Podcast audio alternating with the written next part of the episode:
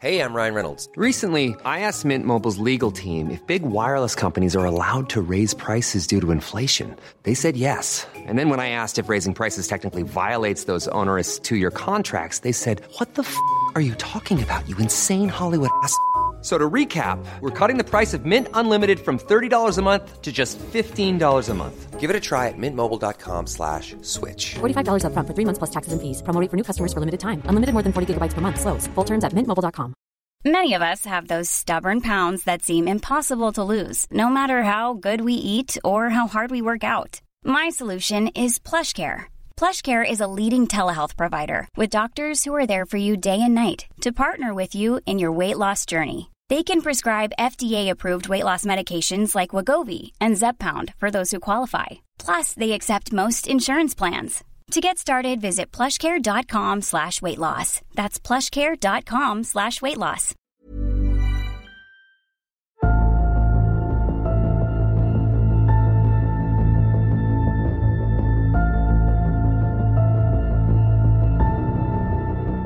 This episode contains distressing themes and is intended for mature audiences only. Listener discretion is advised.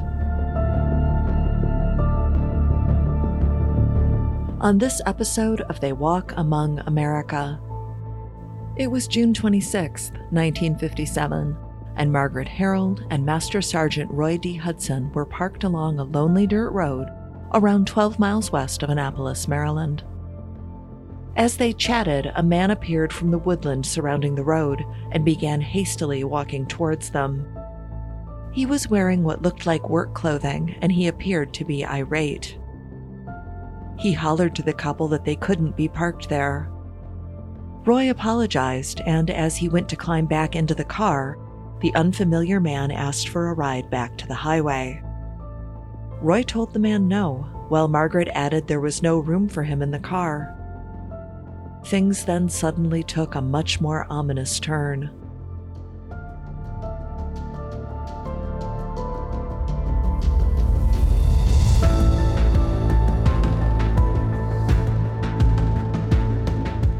Hello, listeners. I'm your host, Nina Innsted, and welcome to episode 56 of They Walk Among America, a joint production between the Law and Crime Podcast Network and They Walk Among Us, the award winning true crime podcast.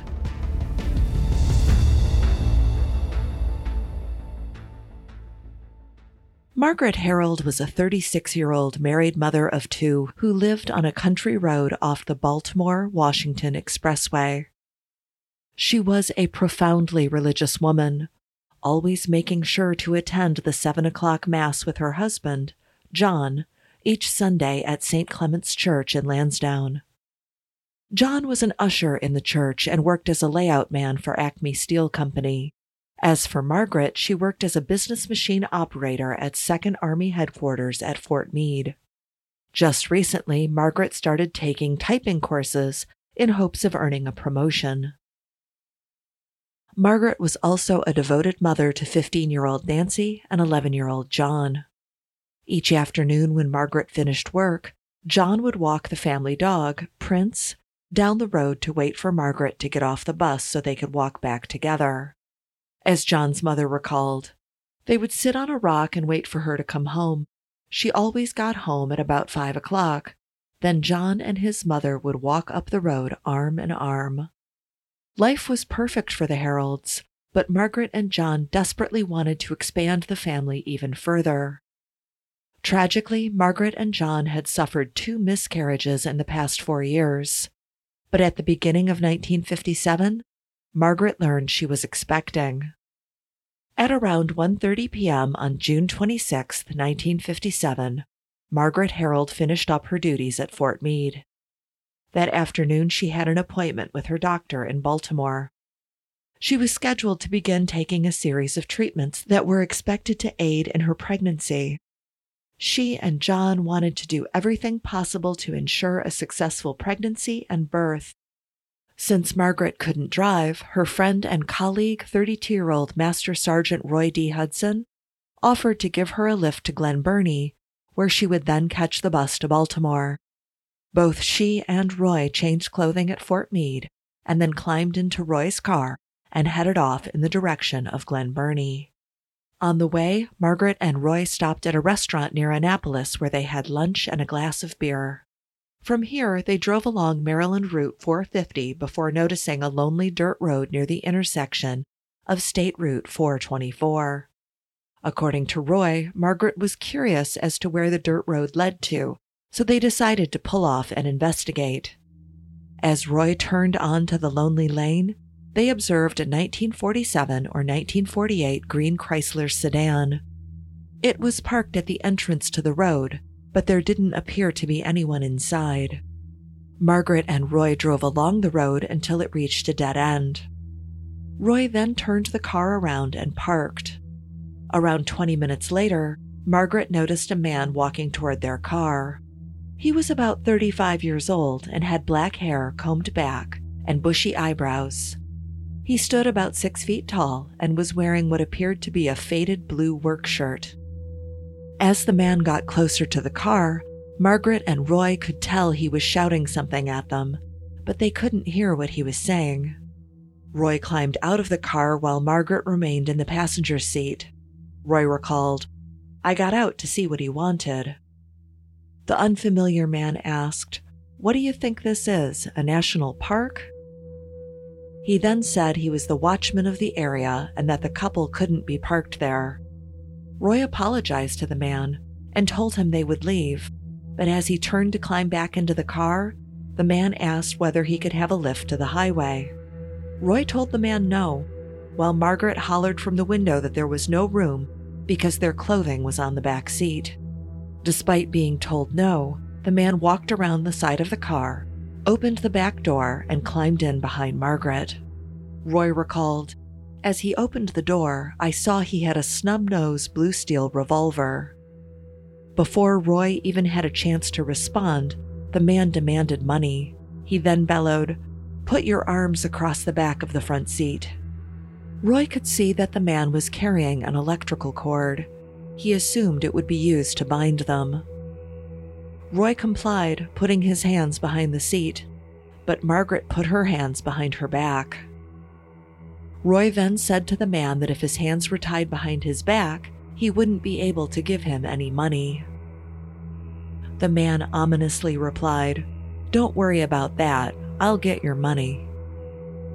At the same instant, the man lifted up a gun and shot Margaret in the back of the head. He then turned his attention to Roy. As the man squeezed the trigger on the weapon, Roy managed to hurl himself out the front door, narrowly missing the bullet intended for him. Roy bolted into the woodland and heard two shots close behind him. He stated, I heard him thrashing about in the woods after me. Roy continued to run until he reached a farmhouse. He struggled to catch his breath as he relayed the incident to the owner of the farmhouse, F.L. Bladen, who immediately contacted the police. Lieutenant Elmer Hagner was the first officer to be dispatched to the scene. With sirens blazing, he sped off in the direction of the lonely road, passing a green Chrysler sedan on the way. By the time police arrived, it was already too late for Margaret Harold. She had been killed by one shot to the back of the head. The bullet had split upon impact, with a piece exiting the body and a part remaining inside. The murder investigation was led by Anne Arundel County Police Chief Wilbur C. Wade. His first point of action was to call in all available county police to help assist in the investigation and track down the killer. At the crime scene, investigators began searching for some kind of clue that could point them in the right direction. On the rear seat of the car, they found bloodstains. They found more on the door of the passenger's side. They then came across the electrical cord the killer had been carrying. Near the car, investigators found a peaked cap. They described it as a sports type cap similar to the style that fishermen would wear. It was brown with white checks. Investigators then fanned out into the woodland surrounding the crime scene. Around 25 feet away, they came across a derelict shack. Inside, there was a Washington area newspaper and some other evidence indicating somebody had been staying there. There were crude photographs of women found plastered to the walls, as well as pictures that depicted women being tortured. The kind of images you find in detective style magazines of the time. On the floor of the shack, investigators found a piece of electric cord similar to the one the killer was said to be carrying. They continued their search and came across footprints that matched footprints near the car on a knoll overlooking the point where the lane intersected with State Route 450. This led investigators to believe that the killer had waited on the knoll for somebody to drive down the isolated road so that he could attack them. Investigators already had an idea of who the murder was perpetrated by, they just didn't have his identity. At around 3 a.m. that morning, a young couple, Denise Eggleston and Irvin Adams, were sitting in Irvin's car in a wooded area around six miles away from where Margaret was killed when another vehicle pulled up behind them. A man got out of the car and walked up to the driver's side. The couple described him as having dark wavy hair with prominent eyebrows. He was wearing a tan sports shirt that was open at the neck. Irvin rolled down the window and the man asked what they were doing there. He replied they were just listening to music. Irvin recalled, I then saw the man had a gun. It looked like a 38 caliber blue steel revolver. The man ordered Irvin and Denise to get out of the car and told them to lie on the ground. He then produced a length of rope which he used to bind Irvin's hands behind his back. The man asked Irvin for the key to the trunk of his car, and Irvin replied that they were in the ignition. He retrieved the keys and began fumbling around at the back of the car, but he seemingly couldn't open the trunk. He then asked Irvin to open the trunk for him. By this point, Irvin had worked his arms loose, and as he pretended to try and unlock the trunk, the lights of a passing car illuminated the area. Their assailant hollered, Stoop down. Irvin recalled, That was my break.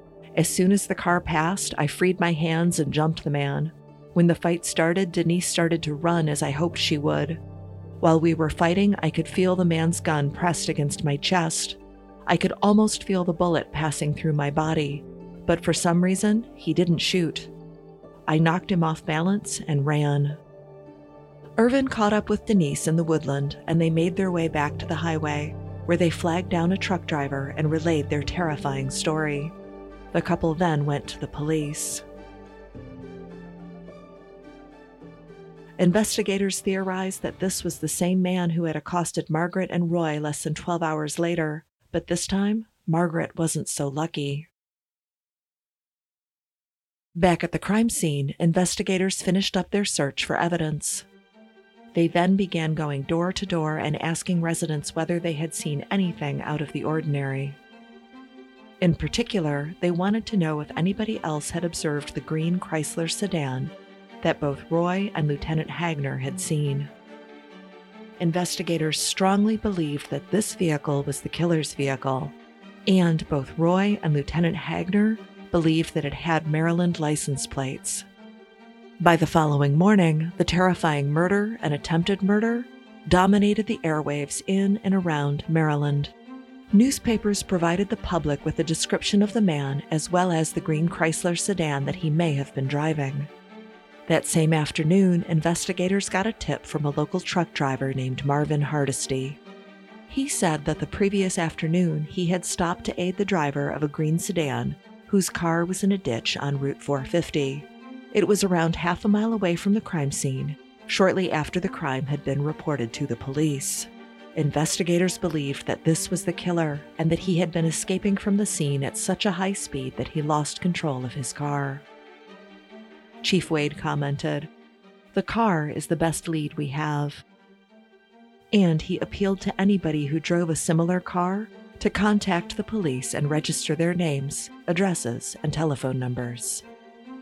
Before the end of the month, county laboratory analysis uncovered three well defined fingerprints lifted from Roy's car.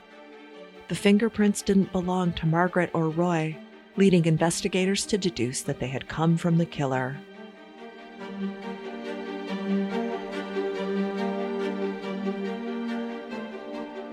Over the next couple of weeks, a handful of persons of interest were arrested and questioned. Some of these persons of interest drove a car similar to the one the killer had allegedly driven. Others were just suspicious persons with criminal records. Each time there was an arrest, the community and Margaret's family held on to hope that it was the killer and that justice would finally be served. Each time, however, Roy failed to identify the person of interest as the assailant. Their fingerprints could not be matched to the unknown fingerprints inside the car. Over time, Roy found himself under a cloud of suspicion. Some suggested that he was the real killer and that the gunman he had described was a complete fabrication. In July, he underwent an 11 hour polygraph examination, and the next morning, the media began reporting that the results were inconclusive. By the middle of July, the tips began to dwindle before investigators admitted that they had stalled in the investigation.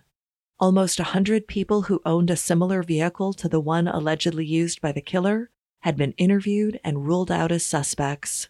Eventually, the weeks turned into months, and then months turned into years. The investigation was exhaustive and expansive, with Margaret's husband, John, even hiring a private investigator. As the case went cold, he requested outside help from Governor McKeldin. He stated, I don't care who does the job or how they do it. My wife has been murdered. My two children are without a mother, and the man who did it is walking free. I want him caught and punished. No matter who investigated the murder, each tip that was followed up only led to a dead end. By the following year, it was abundantly clear that there was no main suspect in the case. There wasn't even a primary person of interest. Margaret's family were left to pick up the pieces of their former lives and move forward as best they could. The thought that Margaret's killer was still out there was never far from their minds. Around 200 miles away in Louisa County, Virginia, the Jackson family were preparing for a busy day. The date was January 11th, 1959. That morning, 27 year old Mildred got her two children, four year old Susan and 17 month old Janet, ready for the day ahead, while her husband, 29 year old Carol, prepared breakfast. The Jackson family were a hardworking family who enjoyed an excellent reputation in the community. Carol had worked for the past six years as a clerk and a truck driver for the Maddox Feed Service in Louisa. He performed his duties in an exemplary fashion and made a good impression on his manager and colleagues. Just recently, Carol had planned for a change in his career. He wanted something where he could rise up the ranks and provide more stability for his family. He accepted a job with the Bank of Goochland and was scheduled to begin on the 1st of February. After breakfast, the family drove to the South Anna Baptist Church where Janet and Susan attended Sunday school. Carol had once been the superintendent of the Sunday school, while Mildred was president of the Women's Missionary Society of the church. After Sunday school finished, the family drove back to their white framed house just on the outskirts of Apple Grove, where they raised cattle. They had Sunday lunch, and at around 2 p.m., they set off in the car again, heading toward Richmond. The purpose of their trip was to take Carol's mother, Mrs. C.V. Jackson Sr., to a nursing home. While in Richmond, they also stopped to visit Curtis Jackson, Carol's uncle. At around 8 p.m., they visited the home of Mildred's parents, Lewis and Clara Hill, who lived in Buckner.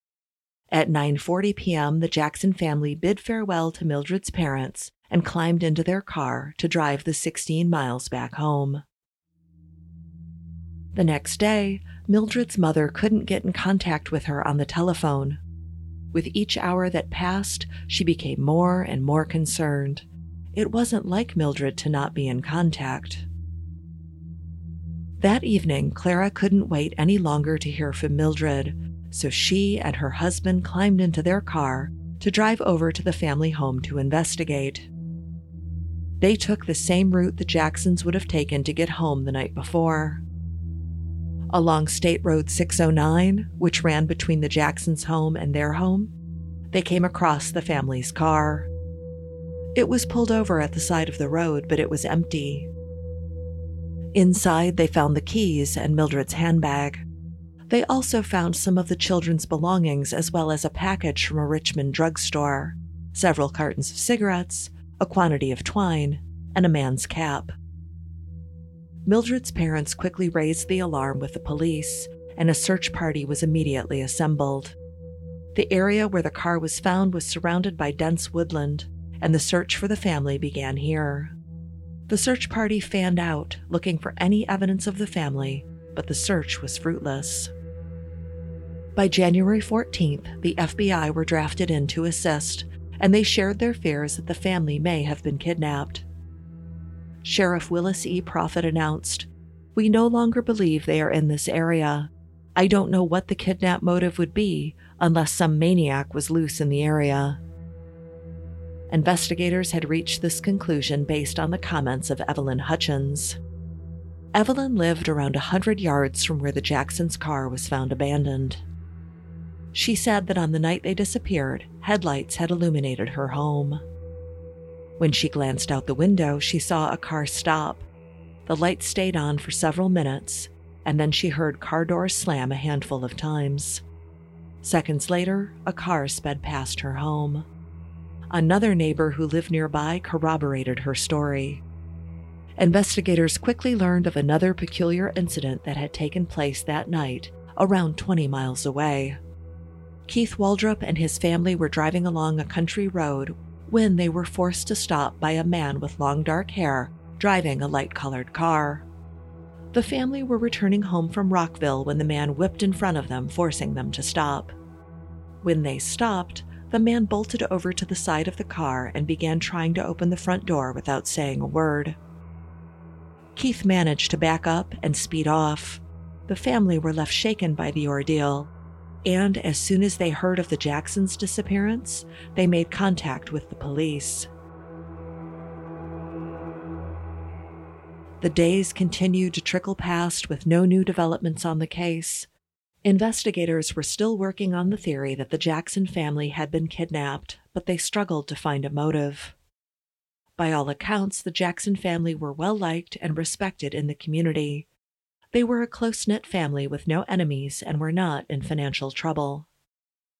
In an attempt to generate some much needed information, a $5,000 reward was put forward by Bradley G. Jones, a family friend. The community also gathered for a prayer service at Ballard's store in Buckner. They huddled together and prayed that the Jackson family would be found alive and well. In early February, investigators announced they were stumped. Sheriff Profit stated, What we've got don't amount to anything. It's one of the strangest cases I've ever seen. A lot can happen in three years, like a chatbot may be your new best friend. But what won't change? Needing health insurance. United Healthcare Tri Term Medical Plans, underwritten by Golden Rule Insurance Company, offer flexible, budget friendly coverage that lasts nearly three years in some states. Learn more at uh1.com. When you make decisions for your company, you look for the no brainers. And if you have a lot of mailing to do, stamps.com is the ultimate no brainer. It streamlines your processes to make your business more efficient, which makes you less busy. Mail checks, invoices, legal documents, and everything you need to keep your business running with stamps.com. Seamlessly connect with every major marketplace and shopping cart. Schedule package pickups and see your cheapest and fastest shipping options from different carriers with rates up to 89% off USPS and UPS rates. And with the Stamps.com mobile app, you can take care of mailing and shipping wherever you are. Make the same no-brainer decision as over 1 million other businesses with Stamps.com. Sign up with Code PROGRAM for a four-week trial, plus free postage and a free digital scale. No long-term commitments or contracts. That's Stamps.com. Code Program. On March 4th, James Beach and Johnny Richards were traversing their way through a wooded area two miles north of Fredericksburg in Spotsylvania County. It was around 45 miles away from where the Jacksons' car was found, and they were there to collect sawdust for gardening. James and Johnny entered the wooded area via a rutted dirt road, but before they even had a chance to collect the sawdust, something peculiar caught their eyes. It was a mound that was unnatural to the landscape. On top were dead branches and leaves. James pulled some of the brush loose, but as he did, he spotted a man's foot popping out from underneath the mound. They were stunned to find the lifeless body of a man whose hands were bound with a red necktie. He was wearing a blue suit. As James and John looked closer, they observed a second body underneath the first. It was the body of a small blonde haired girl wearing a red and white pinafore dress. James and John immediately alerted the police, who arrived at the scene in a matter of minutes. Based on the clothing, they could tell that the bodies were those of Carol and Janet. State Police Captain W. W. Blythe announced, It is reasonable to assume that there are two other bodies close by. Dusk was already beginning to encroach by the time police arrived at the scene. The investigation was called off until the following morning, and State Police Captain Blythe ordered a group of troopers to watch over the bodies. As dawn broke the next day, the investigation at the crime scene began. Near where the bodies lay, investigators found a pair of shoes that matched the description of the shoes Mildred had been wearing. Meanwhile, the bodies were transported to the medical examiner's office, where they were positively identified as Carol and Janet by Curtis, Carol's uncle. The pathologist determined that Carol had been killed by a single shot to the side of the head. The weapon used was a large caliber bullet, possibly a 38. He estimated that Carol could have been alive for a maximum of four to five hours after he was shot. He determined that Janet had been suffocated by her father's body. He theorized that she had been thrown into the pile of brush while still alive and then suffocated when her father's body fell on top of her. There was also an injury to Janet's head, which suggested she had been struck at least once, but this was not fatal. She had ultimately died from a combination of suffocation and exposure. Dr. Beto, the pathologist, stated there is no indication that she had been dealt any violence sufficient to kill her. He just left her figuring, well, she didn't have anyone to take care of her, and he didn't have to. He also determined that Carol and Janet had been dead for some time and theorized they had been killed shortly after they were abducted. The search for Mildred and Susan continued, with investigators combing an area of 10 miles in diameter surrounding the area where Carol and Janet were found. Meanwhile, on March 7th, Carol and Janet were laid to rest. Around 700 mourners packed into the South Anna Baptist Church, where Reverend E. R. Ferguson referred to Carol as one of the most promising young men of our church, one who was endowed with great qualities of leadership. Following the service, investigators announced that they believed the murders were sexually motivated. They reached this conclusion based on the fact that when Carol and Janet were found, Mildred and Susan were not with them. This led them to believe that Carol and Janet were killed first, and then Mildred and Susan were taken somewhere else by their killer and possibly sexually abused and then killed. One investigator chillingly commented, We have been assuming all along that we are looking for a sex maniac. On March 21st, two teenage boys, John Bolin and John Patty, were playing in the woods in an isolated area off US 301 near Gambrills, Maryland. It was around 80 miles away from where Carol and Janet were discovered at the beginning of the month. As they were playing, they came across a mound of fresh dirt. They speculated that it was an animal's nest and began scratching at the surface. They recoiled in horror as they unearthed a clump of hair. They ran to the closest home, around a quarter of a mile away, and the homeowner contacted the police. A group of officers descended on the scene and carefully began removing the dirt. The mound wasn't an animal's nest at all, but instead a grave that contained the bodies of Mildred and Susan. Mildred was found on her back in the grave with Susan face down on top of her. They were both fully clothed, and a nylon stocking was wrapped tightly around Mildred's neck. The two bodies were transported to the medical examiner's office, where it was revealed that Mildred had been strangled to death with her own stocking. She had also sustained a beating to her face. Susan had died from a fractured skull. She had been struck with a heavy instrument, and there was bruising to her face. Investigators speculated that Mildred may have been sexually assaulted as well, but her body was too decomposed for a definitive conclusion to be made. Back at the crime scene, investigators scoured the dense woodland in the surrounding vicinity. Around 50 feet away, they came across an abandoned shack. Inside, they found a red button missing from Mildred's dress. This further bolstered investigators' beliefs that the killer had been sexually motivated. They believe that after killing Carol and Janet, he drove them to the isolated shack where he sexually abused Mildred, or, even more inconceivable, both Mildred and Susan. The findings from the autopsy also added to this theory. Based on their stomach contents, when Mildred and Susan were killed, they had not eaten for several hours. However, based on the stomach contents of Carol and Janet, they had each eaten much closer to the time of death. This proved that Carol and Janet were killed hours before Mildred and Susan. The peculiar derelict building brought back reminders of the murder of Margaret Harold two years earlier. In fact, the location of the grave was just a couple of miles away from where Margaret had been shot dead. Investigators began to consider that the two cases were connected.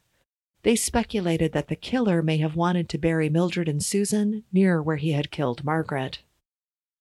The similarities were striking, and investigators eventually announced that the murders were all perpetrated by the same person.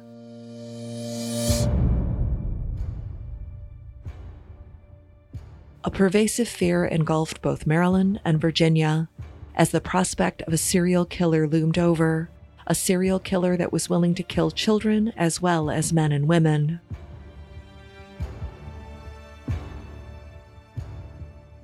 Investigators weren't waiting too long before a tip came in that would break the case wide open. In May 1959, a letter was sent to Maryland and Virginia police. It was from a man named Glenn Moser, who shared his belief that he knew who the killer of all five victims was. He identified a 31 year old man named Melvin David Rees, a musician who had majored in economics at the University of Maryland, but never graduated. Glenn had grown up with Rees in Norfolk and told investigators that he was living with him in Norfolk for four weeks in the wake of the Jacksons' disappearance. According to Glenn, Rees had once struck up a conversation about murder and queried whether murder was wrong. Glenn stated, he would never say it was wrong to kill, but believed there were individual standards of right and wrong. He detailed how he was with Rees in Hyattsville the night before Margaret was killed, and that Rees had been on a Benzedrine jag and looked wild eyed. When Glenn learned about the murder of Margaret, he explained that he immediately thought of Rees because he had spoken about abductions in the past and had a keen interest in brutal detective stories. Glenn said that when he later saw the composite sketch of Margaret's killer, it looked remarkably similar to Rees. There were other details that added up as well that made Glenn believe Rees had killed Margaret. He said that Rees had inherited a gun from his father in law and when Glenn asked about the weapon, Rees became defensive and claimed he didn't own one. Glenn explained that when he moved with his family in 1958, he decided to forget about the whole thing, but Rees popped back up in his life. Both Glenn and Rees were in the jazz scene, and in 1959, they rented a home together along with Rees' girlfriend, Pat Wiedenhaus, who was a nightclub singer and a dancer. Glenn tried to put the ominous thoughts that Rees had killed Margaret to the back of his mind. But then, when Glenn read about the disappearance of the Jackson family, his fears about Rees floated back to the surface. He recalled how the night before the Jackson family were killed, Rees had left their apartment at around 3 or 4 a.m. in the morning. He decided to reach out to Pat to share his fears, telling her he was afraid for her life. Pat scoffed and accused Glenn of making the story up because he was attracted to her and jealous of Rees. Glenn decided to move out of the shared apartment, but remained in contact with both Rees and Pat. Then, when the bodies of the Jackson family were discovered in March, he decided to confront Rees. He remembered, I asked him point blank, and he never denied them. He just evaded the question, asking how I could ask. After writing the letter to the police, Glenn also made contact with the FBI. Investigators began to look into Rees, but there was a problem. He had moved from the apartment that he once shared with Glenn and Pat and had left no forwarding address. They knew that he worked in various jazz clubs in the area, but nobody could point investigators in the direction of Rees. As they searched for him, they also looked into his background. They found an interesting piece of information that would solidify him as the main suspect in the murders even further. When the shack was searched near the area where Margaret was killed, there was one photograph of a woman on the wall that had been ripped from a University of Maryland yearbook. It was Wanda Tipton, a former girlfriend of Rees. On the morning of June 24th, 1960, the FBI swooped in on Melvin Rees while he was in a music store in West Memphis, Arkansas. They had been tipped off by Glenn after Rees made contact with him and informed him he was working in the music store. Upon the arrest, Pat stood by Rees and accused Glenn of being jealous. She commented, Glenn wanted to be a jazz guitarist, but he just didn't have what it takes. As Rees was carted off to jail, investigators obtained a search warrant for his apartment. They were looking for anything that could directly connect him to the five murders. They came across a 38 caliber pistol tucked away in a musical case. It was the same kind of weapon that the pathologist suspected was used in the murder of Margaret and Carol. Unfortunately, ballistic testing could not be performed due to the fact that the bullets that killed Margaret and Carol were far too damaged. The search continued, and investigators found a diary. Inside, there was a graphic description of the murders, indicating the motivation was sexual. The diary entry was dated two months before their bodies were found, and it was written in Rees' handwriting. One of the notes ominously read Caught on a lonely dirt road after pulling them over, leveled pistol and ordered them out and into the car trunk was open for husband and both bound. Drove to select area and killed husband and baby. Now the mother and daughter were all mine.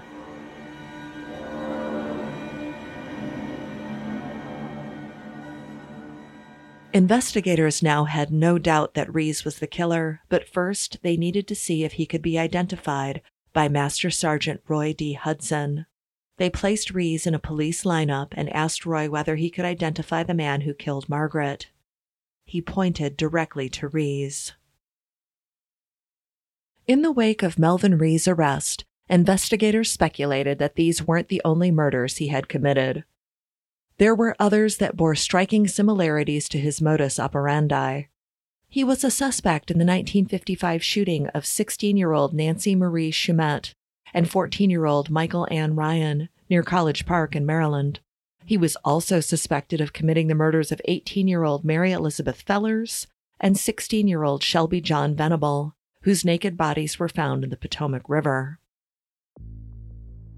In February of 1961, Rees stood trial in Baltimore, Maryland on federal charges of kidnapping and murdering Mildred and Susan.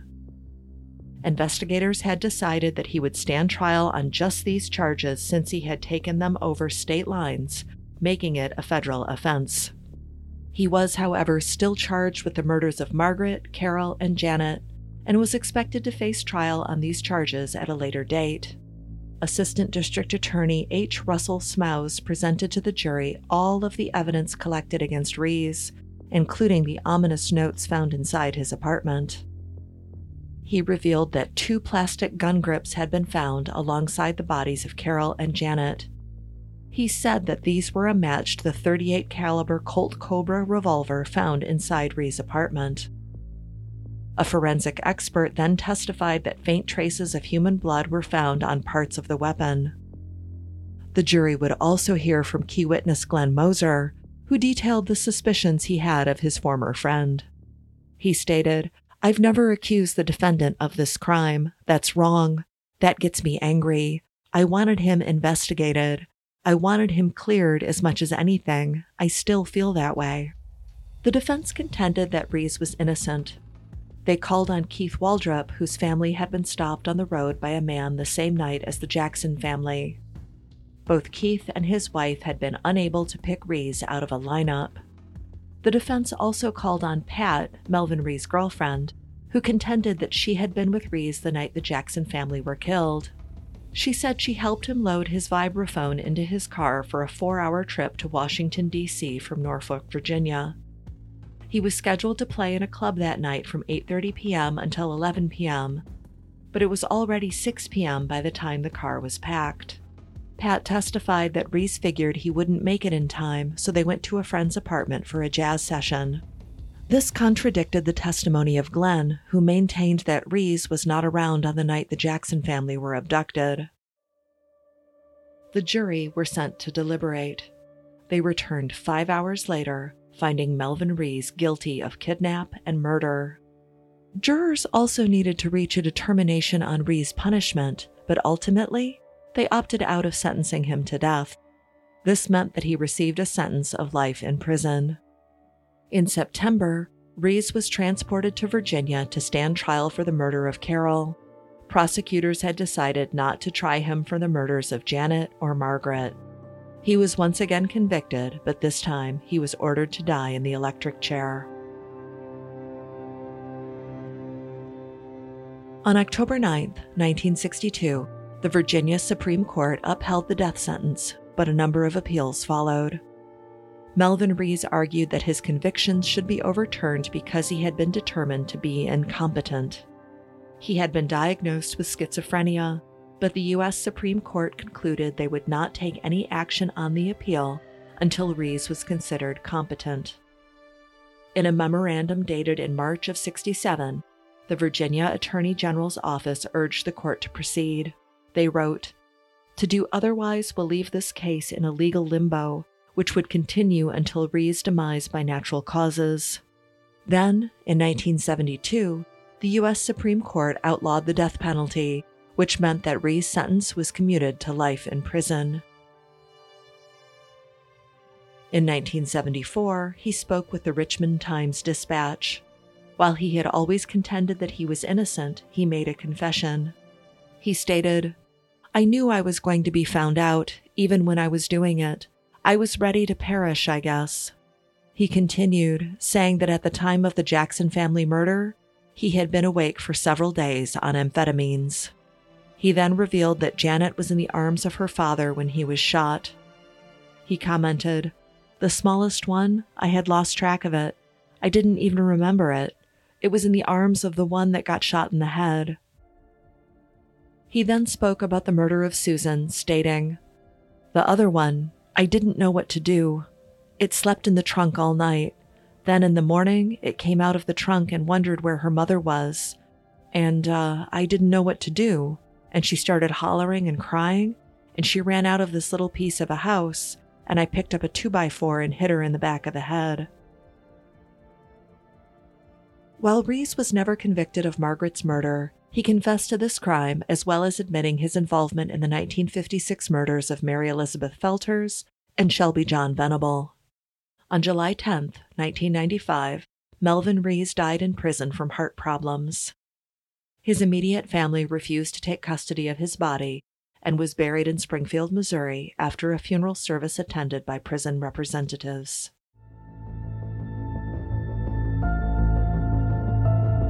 This episode was researched and written by Emily G. Thompson, editing and scoring by Kory Hilpmann, script editing, additional writing, and production direction by Rosanna and Benjamin Fitton. For more on our series and notes on this episode, please visit theywalkamonguspodcast.com. And for more on the Law and Crime Podcast Network, please visit lawandcrime.com slash podcasts. This has been They Walk Among America. We will be back next week. Thank you for listening, and please be safe.